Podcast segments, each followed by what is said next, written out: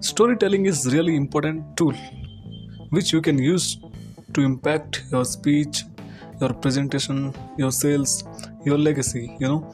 Story is always there to entertain the people to inspire the people to motivate them as well as the same time to make your personal branding. So always add stories in your presentation in your talk in your every uh, you can say uh, every kind of presentation.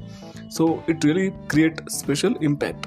So remember that storytelling is really important and it makes special impact on other people and they really engage with you as well. And the thing is it touch their emotional trigger.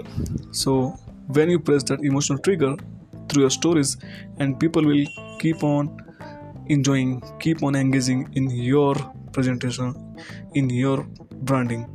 And thus you can improve your selling skills your communication skills your uh, every important aspect mastery so that this is what the way you can rock and definitely you will get the greater success. Thank you so much for listening this podcast. Signing off dr manoj r. Joshi. Bye bye